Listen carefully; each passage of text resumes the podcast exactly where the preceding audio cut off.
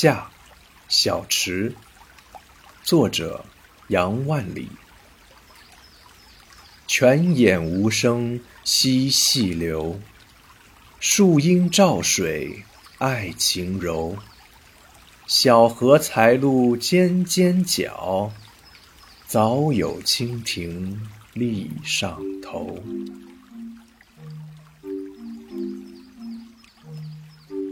A small pond, translated by Lovian.